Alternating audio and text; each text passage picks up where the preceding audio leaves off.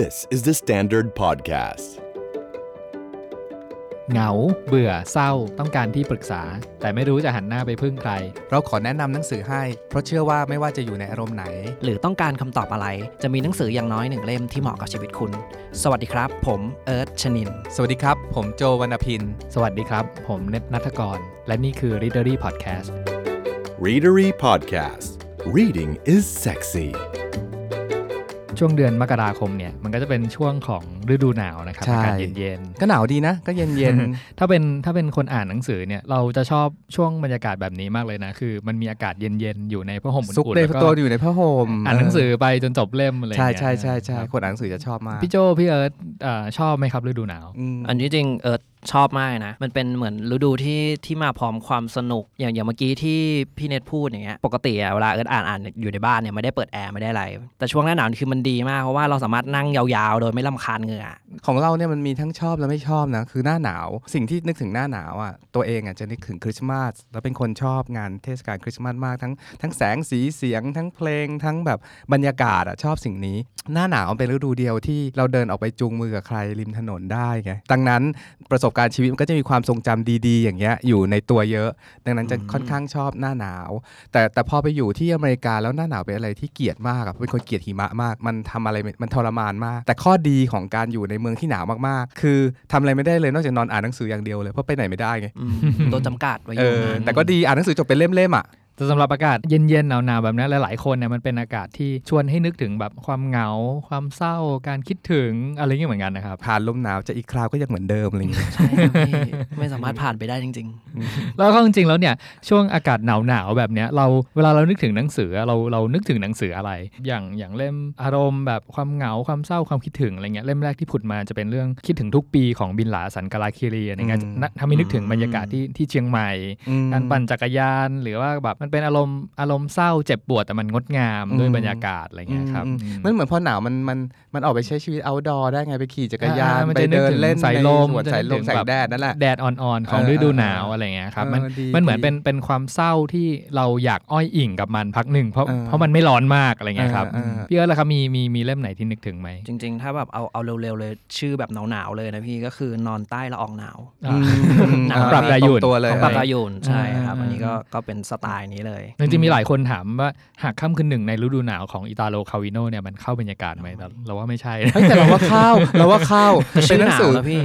หากค่ำคืนหนึ่งเป็นหนังสือที่เราอ่านแล้วเรารู้สึกถึงความหนาวของตอนกลางคืนมาก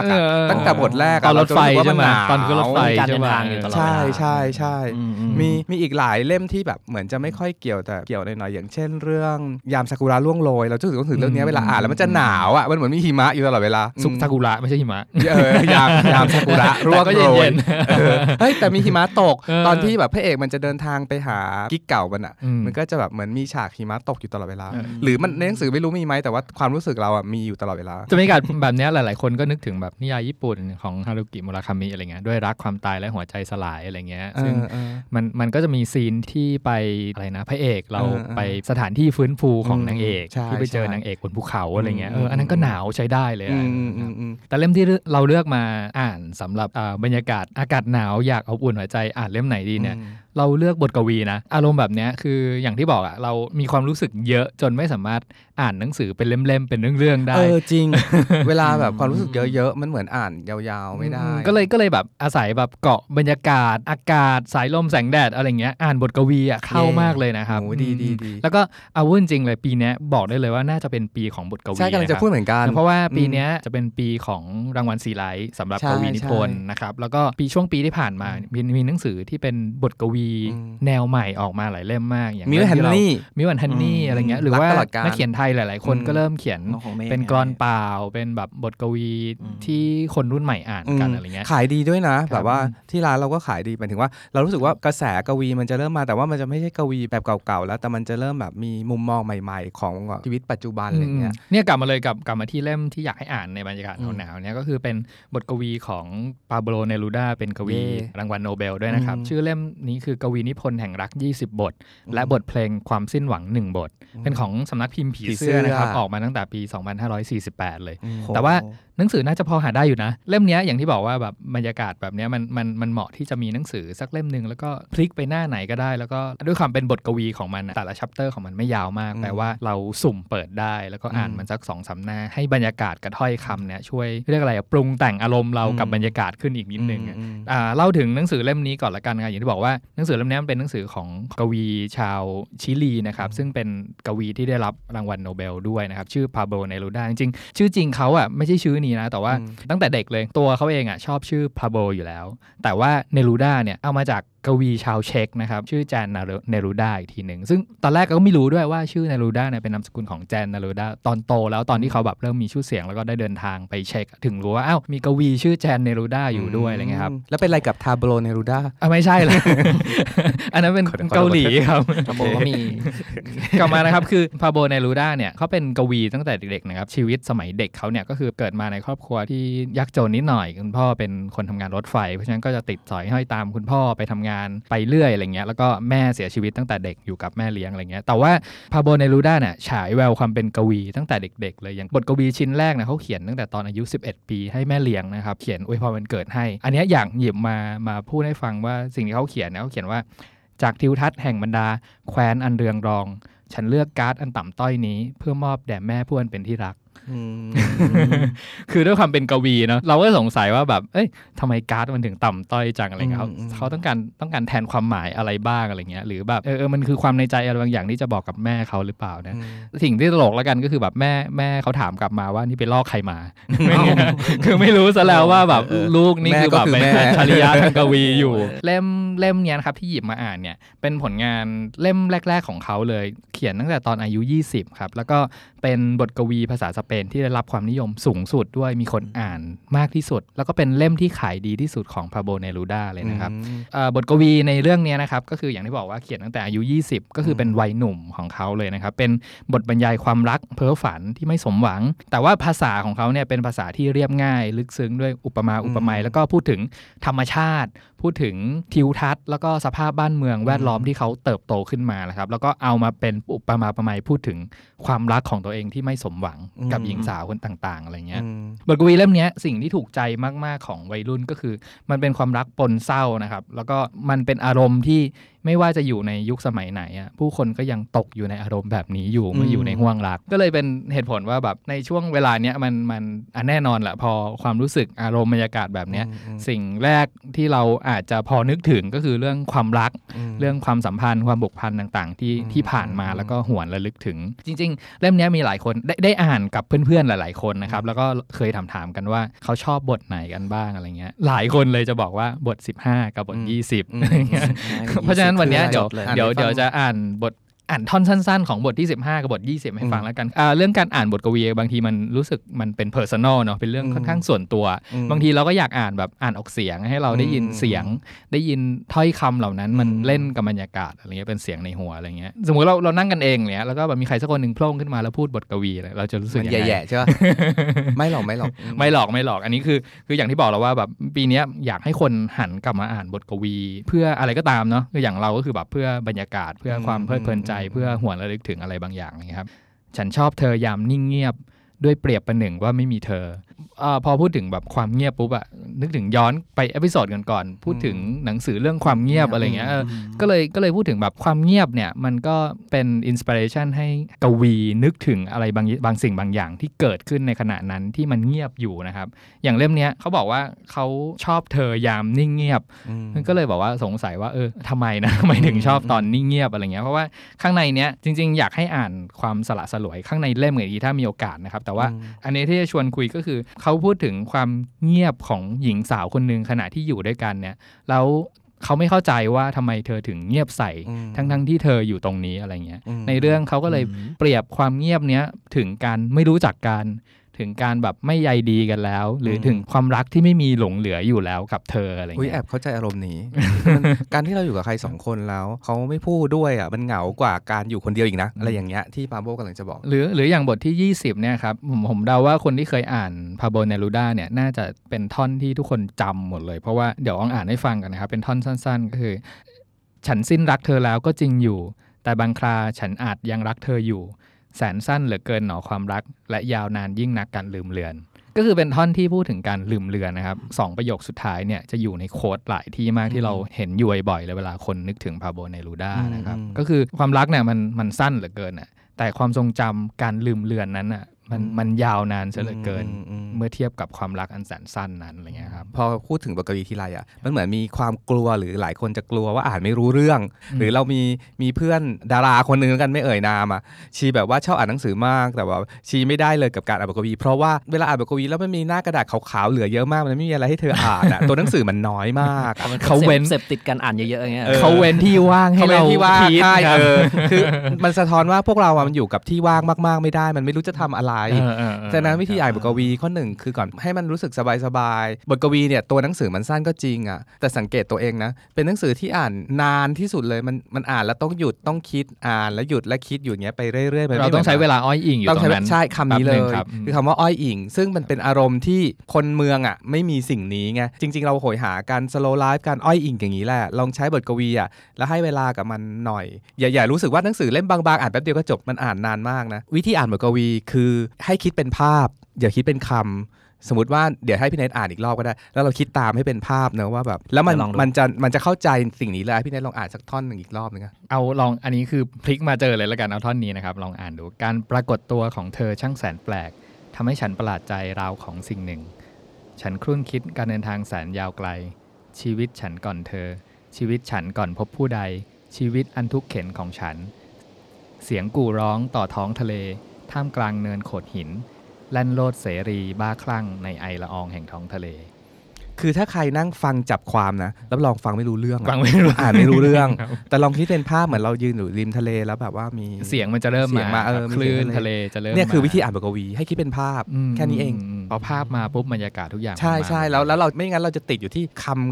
ำและคำอ่ะจริงๆนี่อาจจะเป็นจุดแข็งของนักกวีคือเขาจะคิดเป็นภาพและถ่ายทอดมาเป็นคำอ่ะแล้วสมองเราจะประมวลผลยังไงไม่รู้ให้เราเข้าใจไอ้สิ่งนี้อ่ะลองเปิดใจอ่านบทกวีกันลึกซึ้งมากอ่ะหนังสือเล่มนี้เป็นหนังสือที่พูดถึงความรักในมุมมองที่ละเอียดมากถ้าใครกำลังมีประสบการณ์ความรักแล้วไม่เข้าใจว่ามันคืออะไรลองอ่านหนังสือบทกวีของปาโบเนรูด้าเจ๋ง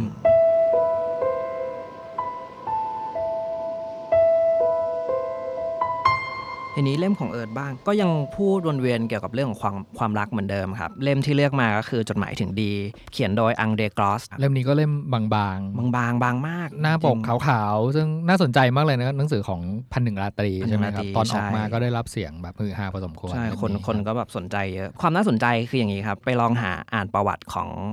คุณกรอสดูเนี่ยจริงๆอ่ะเขาเป็นนักเขียนสายนอนฟิกชันมาทางแนวสังคมการเมืองแล้วก็เศรษฐศาสตร์เราเลยรู้สึกแปลกใจว่าเขาเขียนอะไรประมาณนี้ที่เป็นหวานๆหน่อยๆเรารู้สึกนะตอนที่เราอ่านแรกๆเนี่ยคือเรื่องที่เขาเขียนถึงภรรยาของเขาเรารู้สึกว่าเฮ้ยมันแปลกมากเลยกับคนที่เขียนอะไรแบบคิดเครียดอะแล้วมาปล่อยตัวตนออกในเล่มนี้อะไรเงี้ยก็เลยลองอ่านดูจริงๆมันเป็นเหมือนกับอัตชีวประวัติครับพูดถึงความรักของเขาที่มีต่อภรรยาดีในที่นี้คือดอรีนคือชื่อของภรรยาเขาซึ่งเขาใช้ชีวิตถึงภรรยาเขาใช่ๆๆเหมือนเขาเปิดทุกอย่างทุกความรู้สึกที่มีต่อภรรยาตลอดช่วงระยะเวลาที่ใช้ชีวิตร่วมกันเลยครับทีนี้เราก็เลยแบบลองไล่อ่านรู้สึกว่ามันน่ารักมากเลยอ่ะเขาเป็นคนน่ารักอ่ะในมุมมองที่เขาพูดถึงภรรยาเขาอ่ะในฐานะการเทิดทูนเลยด้วยซ้ำว่าภรรยาคนนี้ดีมากเลยเป็นผู้หญิงแบบที่แบบฉันจะไม่มีวันทิ้งเขาเป็นคนเก่งคือมองตัวเองต่ำกว่าภรรยาเลยด้วยซ้ำหมายถึงว่าความเก่งอะไรเงี้ยมันมีอยู่บทหนึ่งที่พูดว่าถ้าในด้านการหาเงินเนี่ยโหยเธอเป็นคนที่หาเงินได้มากกว่าผมอีกคือแบบรู้สึกว่ามันเป็นไปได้น้อยนะที่จะมีผู้ชายในยุคนั้นมีการเทิดทูนผู้หญิงได้ขนาดนี้เรื่องความเก่งอะไรอย่างเงี้ยใช่เพราะว่าแปลกมากรู้สึกว่ามันเป็นมุมมองที่ดีสำหรับการใช้ชีวิตคู่เลยด้วยซ้ำอะไรเงี้ยมันมีประโยคนึงซึ่งพอเอิร์ธอ่านแล้วเอิร์ธรู้สึกชอบมากเลยมันก็เป็นประโยคเกี่ยวกับมุมมองของการใช้ชีวิตคู่จริงๆนะครับกับคุณผมถึงเข้าใจว่าความสุขไม่ใช่เพียงสิ่งที่เรารับมาหรือเราหยิบยื่นให้มันคือการที่เราเป็นฝ่ายให้และเรียกร้องการให้จากอีกฝ่ายและเราก็ต่างให้เพื่อเป็นของกันและกันอย่างสมบูรณ์ ไม่คิดว่าเราจะเจอมุมมองอะไรแบบนี้ที่มาจากเขาได้อะไรเงี้ยครับแล้วก็คือถ้าเล่าย้อนกลับไปหน่อยเนี่ยทำไม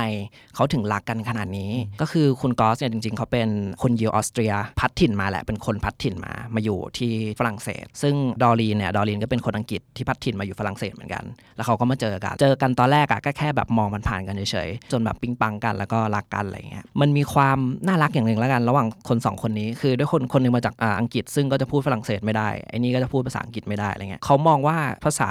อังกฤษอะกลายเป็นภาษาที่เป็นภาษาระหว่างเขา2คนเพราะว่าพอคบกันไปสักระยะนึงแล้วเนี่ยทุกคนก็จะสื่อสารเป็นภาษาฝรั่งเศสหมดเพราะว่าเขาอยู่ในประเทศฝรั่งเศสแต่ว่ากอสเองเนี่ยเขาก็ยังพูดภาษาอังกฤษกับดอรีนอยู่เพราะรู้สึกว่าอันนี้มันคือสิ่งที่เชื่อมโยงเขา2คนไว้ด้วยกันเลยนี่ภาษาของเราเป็นภาษาของเราพี่เป็นภาษาของเราคือเรื่องเล็กกลายเป็นแบบเรื่องโรแมนติกเฉยเลยมันโรแมนติกมากเลยมันคือแบบโหยเท่ๆมากก็รู้สึกว่าโหคนผู้ชายคนนี้แม่งโคตรดีเลยแต่ว่าทั้งเรื่องเนี่ยอย่างที่บอกมันเป็นอัตชีวประวัติมันก็มีช่วงที่ดีอย่างที่เราอ่านตอนแรกและช่วงที่มันแย่ก็คือด้วยความที่ว่าชีวิตคู่เขามันคู่ขนานไปกับการทำงานมันก็มีช่วงทำงานที่มันเคร่งเครียดแล้วเขาต้องโฟกัสกับการงานมากๆจนบางทีเขาอาจจะทิ้งหรือไม่ได้สนใจหรืออะไรอย่างเงี้ยครับซึ่งมันมีงานเขียนของเขาชุดนึงเล่มนึงชื่อผู้ทรยศคือเขาเอาตัวคาแรคเตอร์ของดอรีนไปอยู่ในนั้นด้วยแล้วเขาก็เขียนออกมาในแนวของแบบคาแรคเตอร์บิดเบี้ยวเป็นคนที่แบบว่าน่าเวทนาอะไรเงี้ยครับซึ่งในความเป็นจริงก็ไม่ใช่เลยนะเพราะว่าความจริงคือผู้หญิงก็เก่งอยู่แล้วอะไรเงี้ยเขาก็แบบพยายามแบบขอโทษขอโพยต่างๆนานาแบบเขียนแบบพัฒนาอยู่ในเล่มเนี้ยเพื่อแบบเหมือนกับมันเป็นสิ่งที่อยากจะบอกจริงๆอะไรเงี้ยก็มันมีช่วงหลังๆของชีวิตเขาที่ประสบปัญหาหนักกว่านั้นก็คือดอรีนเองมีปัญหาด้านสุขภาพคือเป็นโรคที่ในยุคนั้นเรียกว่ารักษาหายได้ยากมากดอรีนเนี่ยเคยรับการรักษาอยู่ครั้งนึงแล้วก็ฉีดสารบางอย่างเข้าไปแล้วมันตกค้างอยู่ในร่างกายทำให้สมองอาจจะเป็นอัมพาตได้เลยครับก็จะมีปัญหาเรื่องแบบปวดหัวตลอดเวลาเพราะฉะนั้นเขาก็เหมือนว่าช่วงมันปลายชีวิตอะเขาก็จะพลิกวิธีการคิดการใช้ชีวิตใหม่เป็นการให้ความสำคัญกับคนที่เรารักมากขึ้นอะไรเงี้ยเดี๋ยวจะอ่านมันจะมีอยู่อันหนึ่งที่รู้สึกว่าเอ้ยอันนี้ก็โดนเหมือนกันผมได้ให้สัมภาษณ์นับหลาย10ครั้งแต่ผมก็คงไม่ได้เติมเต็มปณิธานที่ได้ตั้งไว้เมื่อ30ปีที่แล้วที่จะใช้ชีวิตเต็มเปี่ยมกับปัจจุบันใส่ใจเป็นลำดับแรกกับชีวิตคู่อันรุ่มรวยของเราณเวลานี้เหมือนผมกำลังย้อนไปสู่เวลานั้นที่ได้ตั้งปณิธานไว้พร้อมกับความรู้สึกที่จะต้องทำอย่างเร่งด่วนผมไม่ได้อยู่ระหว่างการเขียนงานสำคัญอะไรผมไม่ต้องการที่จะผัดการใช้ชีวิตไปข้างหน้าผมมีความจดจ่อแต่กับตัวของคุณเหมือนกับช่วงรักแรกของเราและต้องการให้คุณรู้สึกถึงสิ่งนี้เหลือเกินคุณมอบทั้งชีวิตของคุณและทุกอณูของคุณให้ผมจึงหวังเหลือเกินที่จะสามารถมอบทุกสิ่งทุกอย่างในชีวิตผมให้กับคุณในช่วงเวลาที่ยังเหลืออยู่ของชีวิตของเราไม่ไหวแล้วอ่ะมันเศร้าระทวยแปลกดีว่ะไอ้เรื่องพวกนี้เนี่ยมันมีเส้นบางๆระหว่างความเสี่ยวกับความแบบซาบซึ้งใจมากๆแต่อันนี้มันเอียงมาทางฝั่งแบบซึ้งมากๆอ่ะ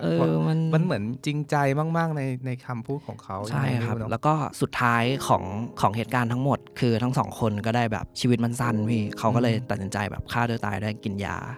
แล้วสุดท้ายของบทของเล่มเนี้ยเขาเขียนไว้ว่าหากจะมีชีวิตใหม่อีกครั้งก็ขอให้ได้ร่วมชีวิตกันอีกแล้วก็จบ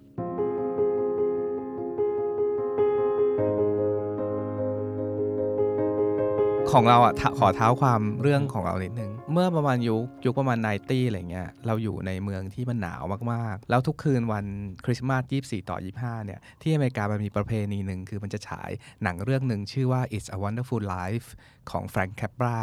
ที่เจมส์สจ๊วตเล่นหนังเนี่ยมันมีสร้างมาตั้งแต่ปี46แล้วหนังคลาสสิกแล้วล่ะมันเป็นเรื่องหนังมันพูดถึงจะเป็นยังไงถ้าโลกนี้ไม่มีเราคือไอ้พระเอกอะเจมส์สจ๊วตมันกำลังจะฆ่าตัวตายเพราะว่ามันเกิดแบบเหมือนแบงค์รับอะธนาคารเป็นหนี้ธนาคารมากอะไรเงี้ยแล้วก็แบบไม่มีเงินใช้หนี้แล้วก็ได้รับการช่วยเหลือจากยามแถวนั้นไว้คนนึงอะไรเงี้ยหลังจากไอ้พระเอกอะก็เดินกลับไปบ้านแล้วปรากฏว่ามันไม่มีตัวมันอยู่บนโลกใบนี้แล้วกลายเป็นว่าบรรยากาศบนโลกใบนี้ทั้งภรรยาทั้งครอบครัวทั้งหมู่บ้านนั้นอะไรเงี้ยมันเปลี่ยนไปหมดเลยเปลี่ยนไปในทางที่เลวร้ายหมดเลยหนังมันก็แบบฟีลกู๊ดนะมันก็ค่อยๆแบบแล้วตอนจบก็คือแบบปรากฏว่าตอนจบมันก็มีเฉลยโซลูชันที่แบบเหมือนมีคนมาช่วยเหลือมากมายอะไรเงี้ยคำตอบคือเราทุกคนนะมีชีวิตที่โคตรวันเดอร์ฟูลเลยนะมีชีวิตที่มหัศจรรย์มากแล้วที่อเมริกาเขาก็จะฉายเรื่องนี้ทุกๆคืนวันคริสต์มาสเป็น tradition ประจำทุกปีอะไรเงี้ยเราก็ดูทุกปีแล้วก็มันก็ติดอยู่อย่างเงี้ยว่าทุกๆอารมณ์คริสต์มาสหรือฤดูหนาวเราต้องหาหนังสือหรือหนังที่แบบว่าฟีลกู๊ดประมาณเนี้ย เพื่อที่จะบอกตัวเองย้ำๆกับตัวเองว่าเฮ้ยมิราเคิลมันมีอยู่จริงบนโลกใบนี้นะเว้ยความมหัศจรรย์มันมีอยู่จริงลองนึกถึงช่วงเวลาใน1ปีเนาะช่วงแบบมิถุนาเราก็จะพูดถึงรถติดเปิดเทอมรถติดฝนตกน้ำท่วมเมษาก็เตรียมไปพักร้อนไปญี่ปุ่นจองทัวร์เที่ยวสงกรานต์ช่วงลอยกระทงก็ด่ากันเรื่องแบบว่ากระทงแม่น้ำอะไรอย่างเงี้ยมันมีช่วงเวลาเดียวของปีที่โคตรแบบบรรยากาศดีอะอากาศหนาวแสงไฟสีติดประดับต้นไม้มีงานเฉลิมฉลองห้างเซลมีช็อปช่วยชาติห้างเซล มีงานเซล ทุกอย่างบรรยากาศมันดีแล้วมันเราว่ามันเป็นช่วงเวลาที่เหมาะที่จะเตือนตัวเองว่ามิราเคิลหรือการความมหัศจรรย์ในชีวิตมันมีอยู่จริงดังนั้นทุกๆปีมันเป็น tradition ของโจ้แล้วกันที่เราจะหยิบหนังสือหรือหนังบางเรื่องขึ้นมาแล้วปีนี้เราหยิบหนังสือเล่มนี้หนังสือชื่อว่าปาฏิหาริย์ร้านชำของคุณนามิยะของฮิงาชิโนะเคงโงะซึ่งวินาทีนี้เชื่อว่าหลายคนซึ่งเป็นนักอ่านได้อ่านไปแล้วอย่างมากมายถล่มทลายซึ่งมันเป็นหนังสือที่ขายดีเมื่อปีที่แล้ว2018เนาะแต่เราเชื่อว่ายังมีอีกหลายคนยังไม่ได้อ่านหนังสือเล่มนี้เราเลยหยิบหนังสือเล่มนี้อยากให้ทุกคนหยิบมาอ่านในช่วงเวลานี้ช่วงเวลาที่มันอากาศเย็นๆหนาวๆหรือต้นปีอย่างเงี้ยเตือนตัวเองกันหน่อยไหมว่าเฮ้ยชีวิตมันมีเรื่องมหัศจรรย์ดีๆอยู่นะมันไม่ได้ชีวิตมันไม่ได้เลวร้ายขนาดนั้นถึงแม้ว่าตอนนี้เราจะพบเจอเรื่องแย่ๆอยู่อะไรเงี้ยแต่มันจะผ่านไปได้อะก็คืออยากให้กำลังใจทุกคนผ่านหนังสือเล่มนี้ด้วยหนังสือเล่มนี้เนี่ยมันเป็นเรื่องราวเกี่ยวกับเด็กหนุ่ม3คนซึ่งเป็นโจรลักเล็กขโมยน้อยหนีเข้าไปในบ้านเก่าหลังหนึ่งบนเนินเขาซึ่งในบ้านหลังเนี้ยในอดีตเคยเป็นร้านเคยแบ่งส่วนหน้าบ้านเป็นร้านขายของชำในคืนนั้นน่ะเด็กหนุ่มก็ได้รับจดหมายปริศนาผ่านช่องจดหมายในจดหมายเนี้ยเป็นเรื่องของนักกีฬาผู้หญิงคนนึงกำลังจะแบบไปแข่งโอลิมปิกแล้วก็แบบว่าแต่ว่าแฟนหนุ่มอ่ะกำลังป่วยแล้วตัดสินใจยังไงดีจะเลือกยังไงดีระหว่างความใฝ่ฝันของตัวเองเรื่องการเป็นนักกีฬาหรือว่าจะลาออกจากเป็นนักกีฬาทีมชาติแล้วมาดูแลแฟนที่ป่วยอยู่ดีอะไรเงี้ยไอ้3หนุ่มนี้ก็แบบเฮ้ยมันเกิดอะไรขึ้นแล้วใครเป็นคนมาหย่อนไว้อะไรเงี้ยสุดท้ายมันก็ไฟล์เอาได้ว่าอ๋อมันอยู่ในร้านที่เหมือนข้ามมิติเวลาได้แล้วสมัยก่อนเนี้ยคุณนามิยะเจ้าของร้านเนี่ยเคยให้คำปรึกษากับใครก็ได้ใครก็แล้วแต่ที่มาหย่อนคำถามไว้แล้วคุณนามิยะหรือเอามาตอบแล้วก็ไปใส่ไว้ที่กล่องนมไว้ที่ประตูหลังบ้านก็ทำอยู่อย่างเงี้ยเรื่องในหนังสือเล่มนี้มันเลยประกอบไปด้วยหลายๆเรื่องคล้ายๆกับเราอ่านหนังสือพวก Chicken Soup อะที่มันมีเรื่องดีๆหลายๆเรื่อง Chicken Soup of the Soul ต่างๆนานาที่แบบว่าเรื่องดีของคนคนนี้มันก็จะมีเรื่องความฝันกับคนรัก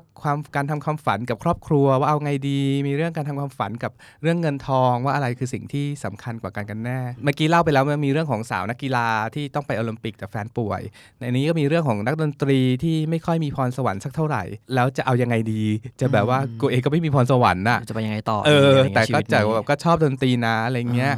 เรื่องของสาวนั่งดริ้งที่อยากมีชีวิตที่ดีเรื่องของเด็กที่อยากสอบได้คะแนนดีๆต้องทำยังไงอะไรเงี้ยแต่ว่าหลายๆเรื่องที่พี่โจพูดมามันก็เป็นเหมือนเรื่องที่มันเกิดขึ้นอยู่แล้วนะมันรีเลทกับหลายๆคนเรื่องชีวิตของพวกเราเลยเรื่องเบสิกเลยอ่ะอยากสอบให้ได้ดีทำยังไงอะไรเงี้ยหรือว่าคนที่ไม่มีพรสวรรค์แต่อยากจะทำต่อเงี้ยจริงๆเราฟังแล้วนึกถึงแบบหนังอย่าง Love Actually อะไรเงี้ยนะที่มาในบรรยากาศแบบคริสต์มาสหรือต้นปีอากาศหนาวๆแบบนี้แล้วก็เป็นเรื่องของสิ่งละอันพลาน้อยของหลายๆคนที่แบบจริงๆสุดท้ายคำถามเดียวกันคือพวกเรายังมีความหวังที่จะทำในสิ่งนี้กันอยู่ไหมหรือชีวิตของคุณนะยังมีความมหัศจรรย์อยู่ไหมซึ่งหนังกลุ่มนี้ Love Actually You've Got Mail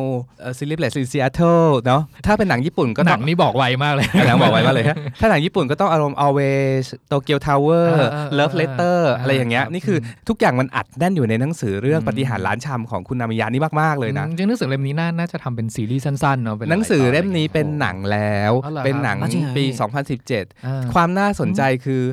เป็นทั้งหนังญี่ปุ่นกับหนังจีนแทบจะพร้อมๆกันเลยคือประมาณปลายปี 2017 อ่ะเวอร์ชันญี่ปุ่นออกประมาณกันยาเล่นโดยน้องเฮเซ่จัมคนหนึ่งอ่ะเป็นวงญี่ปุ่นคนหนึ่งนะถ้าเป็นหนังจีนเนี่ยออกแบบธันวาต่างกันประมาณ 2-3 เดือนอะไรเงี้ยคุณนามิยะเล่นโดยเฉินหลงหนังใหญ่หนังดีหนังแบบเหมือนฮิวโก้หนังฝรั่งวิ่งสู้ฟัดอะไรไม่ใช่แต่หนังบรรยากาศดีมากอ่ะแบบว่าสีสวยหนังไลท์ติ้งดี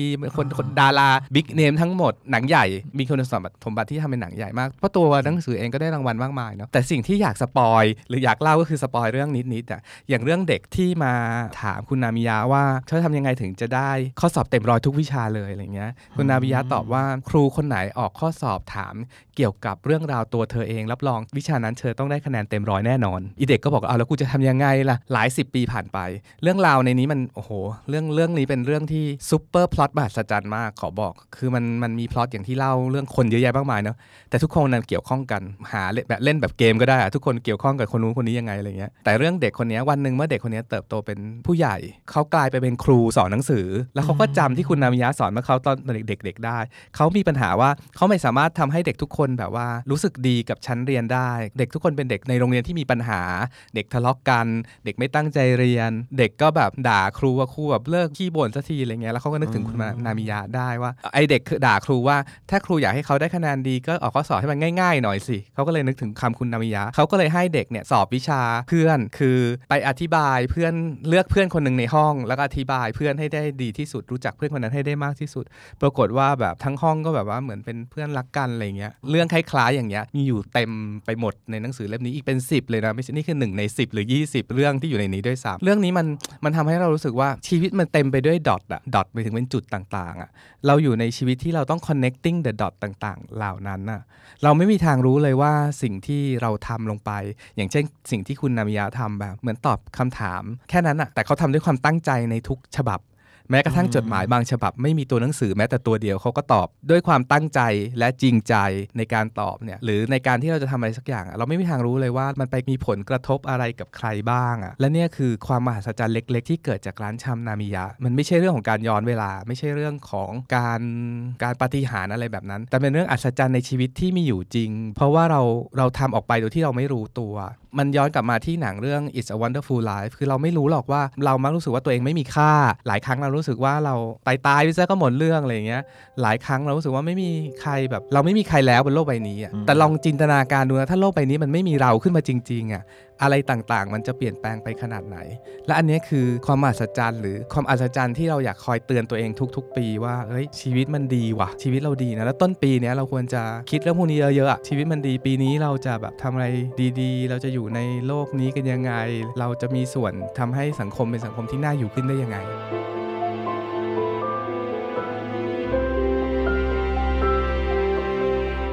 จริงช่วงหน้าหนาวอย่างเงี้ยหลายคนก็อยากไปเที่ยวเหนือกันเนาะไปเชียงใหม่เชียงรายหรือไปมาแล้วเมื่อปีใหม่